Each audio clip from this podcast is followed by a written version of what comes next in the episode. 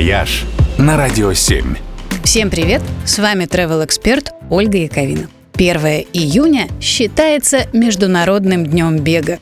Увлечение, которое не только приводит в отличную физическую форму, но и дает повод сбежать в новое путешествие. Беговой туризм – это когда люди принимают участие в забегах и марафонах по всему миру.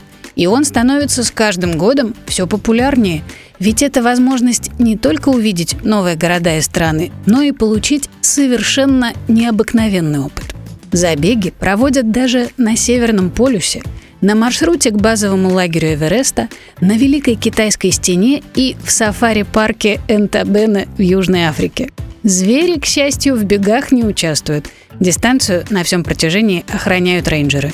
Но зато они приходят поглазеть на эту великую миграцию человеков. А самый прикольный вариант – это фанраны, то есть веселые забеги, во время которых главное не победа, а участие. Ну а пройти дистанцию можно даже шагом. Например, в Калифорнии есть марафон, все участники которого одеваются как персонажи Звездных войн. И главная интрига мероприятия – какая сторона силы победит в этот раз – темная или светлая.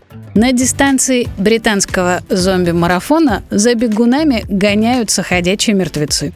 А во время регги-марафона на Ямайке участники не столько бегут, сколько пляшут, перемещаясь между пляжными вечеринками.